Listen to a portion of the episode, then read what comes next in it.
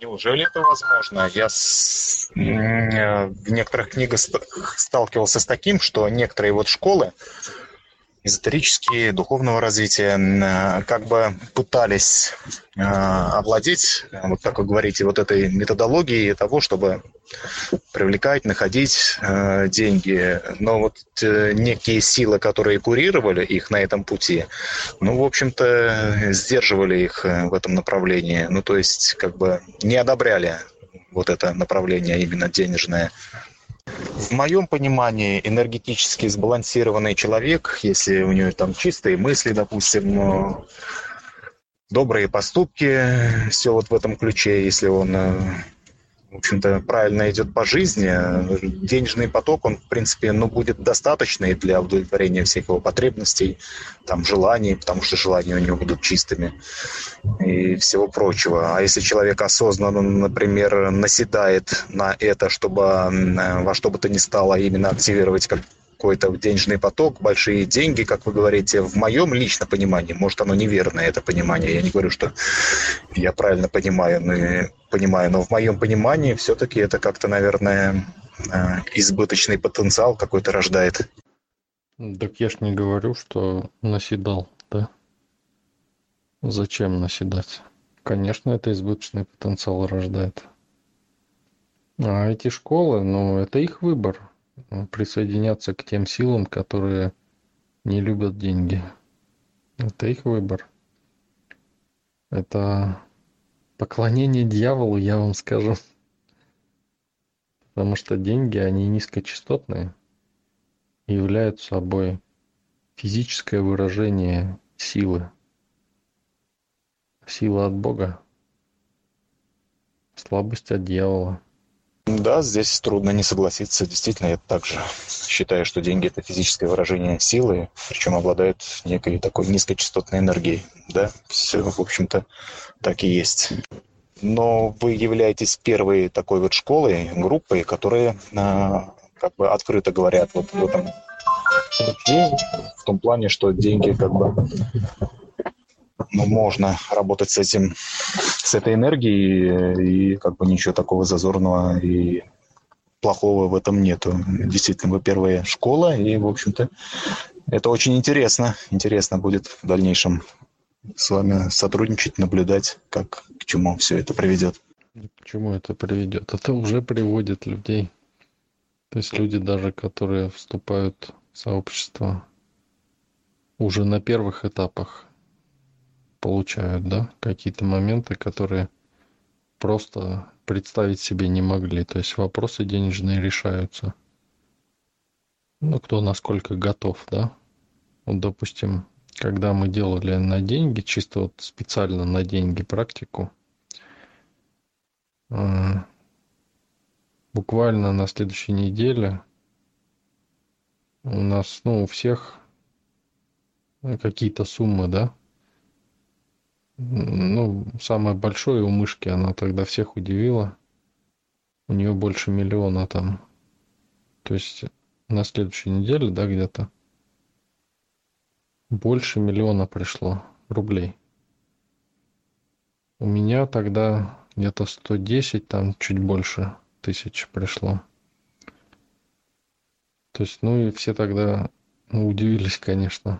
Мышка тогда выдала. Здорово, здорово. Но я вот только сегодня и сейчас услышал о том, что вы делаете практики именно денежные. Но вот я на вашем сайте, там вот последний аудиофайл, записанный, посвященный коронавирусу, там в конце Елена вот озвучивает, что просила вас зарядить вот данный файл удачей при условии выполнения, там 5 человек надо показать, рекомендовать вот этот ролик к просмотру. Я тогда решил распространить его по разным YouTube-ресурсам, то есть кидал ссылку на этот ролик и краткое описание делал, что там посвящен коронавирусу, предсказания про коронавирус и так далее. Вот. Ну, там я, наверное, больше, чем 5 на таких массовых ресурсах, где там многие сотни тысяч просмотров. Наверняка его многие видели. Думаю, что тогда должен распаковаться вот этот пакет удачи для меня. Но почему-то на следующий день меня ждала, наоборот, неудача. Меня оштрафовали гаишники. Причем так глупо получилось за непристегнутый ремень, когда я был на самом деле пристегнут. То есть я к ним подъехал, они мне тормознули. И в последний момент отстегнулся, и они заметили меня уже отстегнутым. То есть я хотел выйти, и так... Говорит, ты не пристегнутый. Вот, и оштрафовали, вообще глупо. Я думал, да, вот тебе и удача. Что-то удачи-то и не видно. Ну, вы все процессы видите, которые происходят? Или только вот это?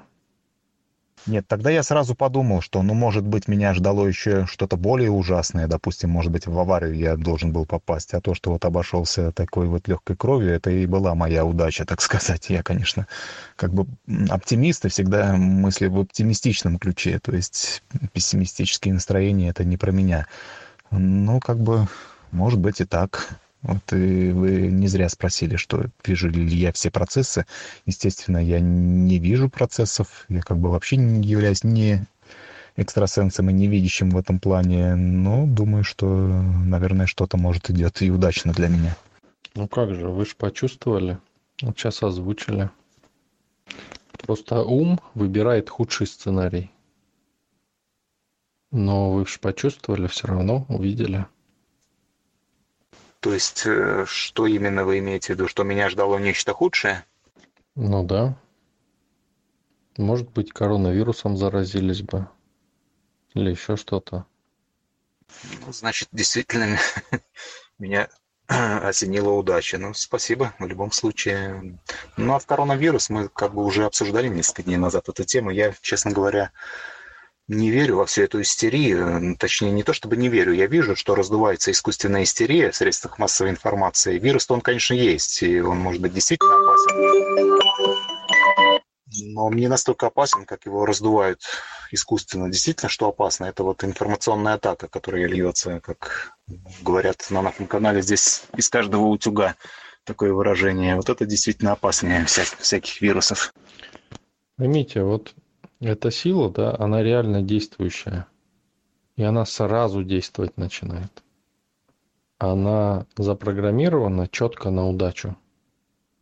Если вы выполнили условия, то четко удача. Кроме удачи ничего не может быть другого. Эгрегор не может решать что-то на свое усмотрение, понимаете? То есть вот в него заложена программа. Если выполнено условие, он просто дает удачу.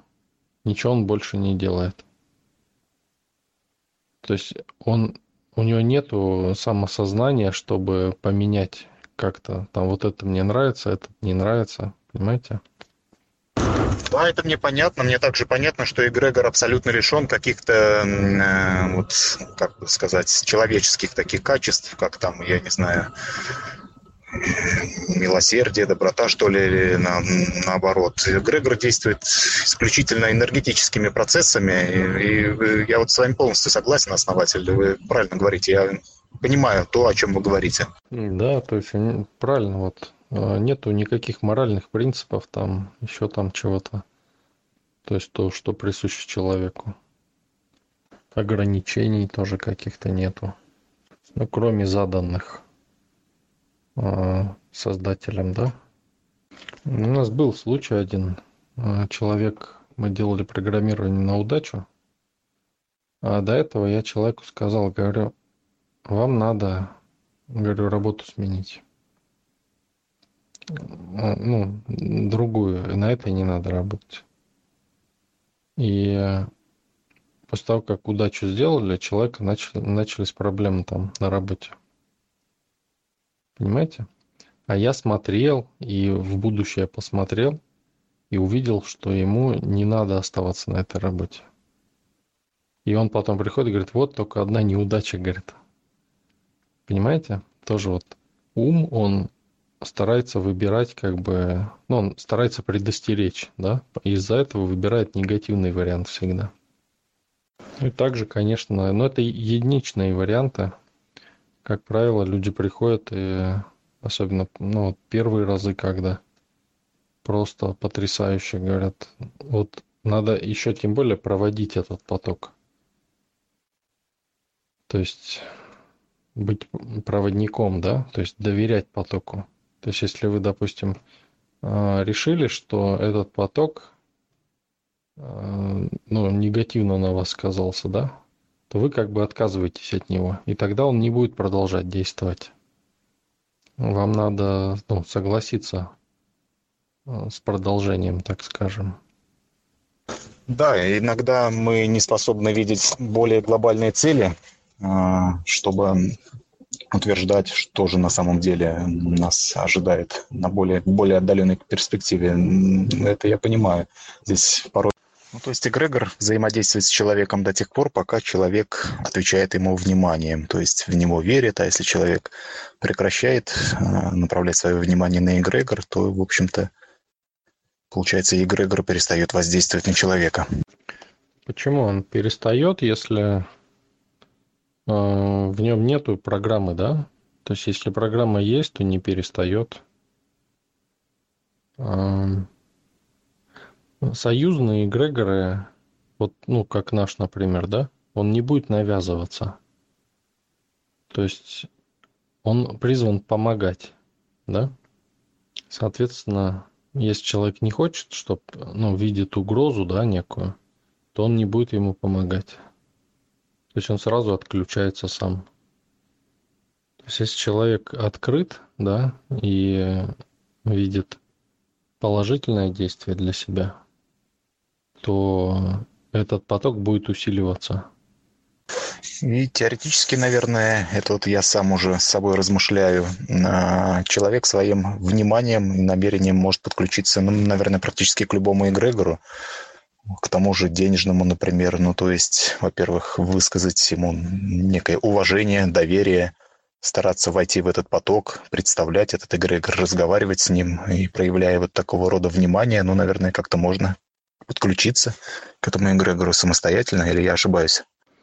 Ну, касательно методов, конечно, вы как бы стараетесь из позиции жертвы посмотреть на эгрегор, но тут надо пользоваться, да, этим, а не как бы, ну, не с позиции жертвы, да, смотреть. Вот. Ну, можно и одному человеку, да. Но осторожно, аккуратно. Ну и другими методами, конечно же. Ну, такими методами тоже можно. Ну, как бы не самый лучший вариант, скажем так. Ну да, он не только смести может, он может и возвысить, понимаете. Тут, когда эгрегор денег человека сметает, вот как вы говорите, человек, ну, это, в общем, может вынести, это не сильно больно. А вот когда эгрегор денег начинает человека возносить, это, ну, кошмар для человека. Потому что надо брать деньги, а они валятся просто как из, я не знаю, там, как будто вагоны денег на тебя сыплют, а ты не успеваешь их брать. И ты уже боишься их брать. И у тебя начинают возникать всякие мысли в голове. Понимаете? Вот это страшно. А то, что он сметет, это, ну, это мелочи. Этот человек может пережить и переживает это так. Детский уровень. Борьба с собой начинается, когда ты уже не можешь брать эти деньги, которые просто валятся на тебя. Нет, эгрегор денег еще не умрет, еще очень долго.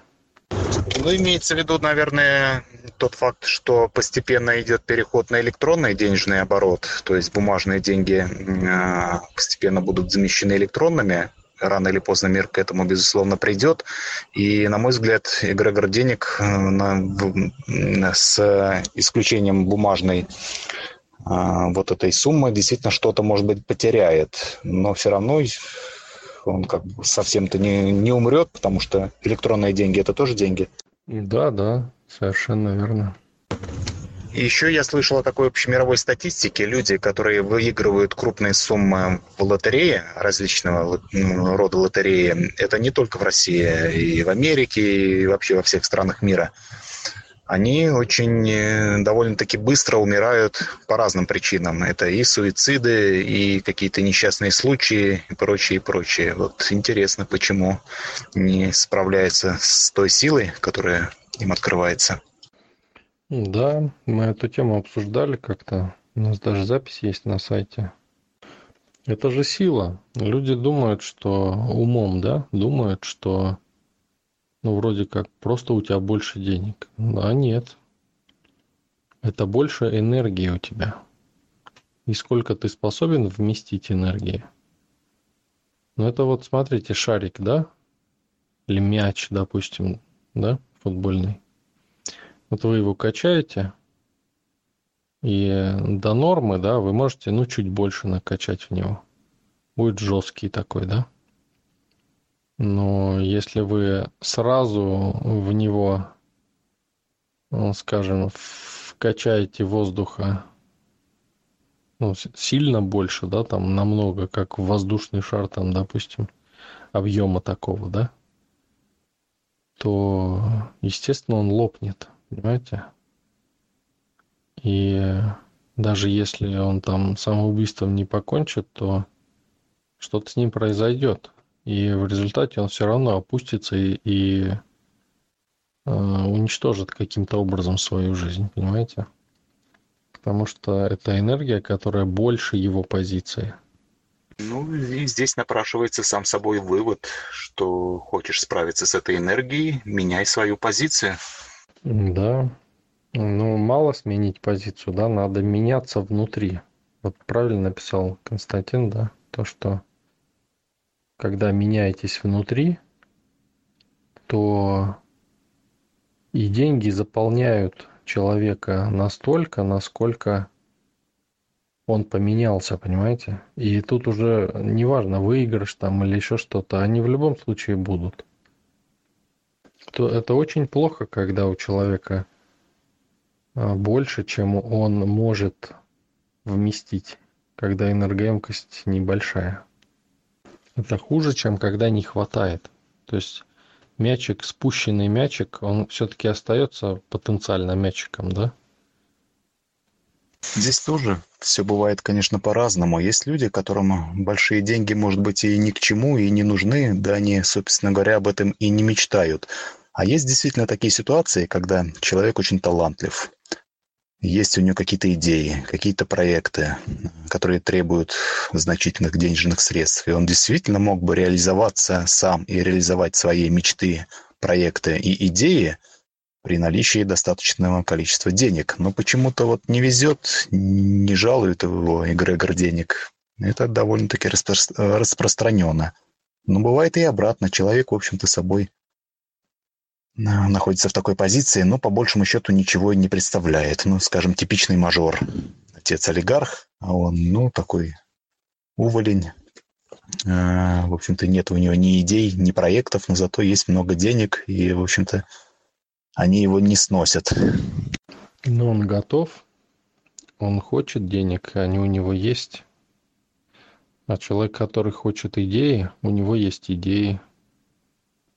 И он готов к идеям, и они его переполняют.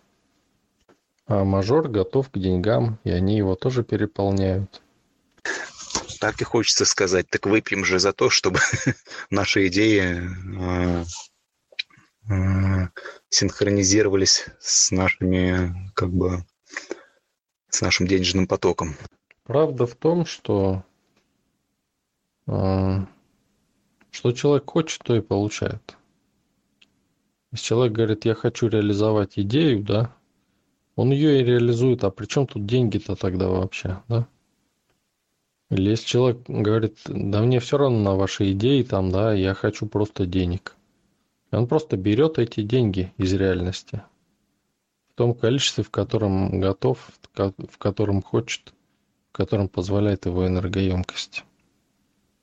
Конечно, это может вылиться в тупость, но все равно энергоемкость-то есть, и никуда это не денешь.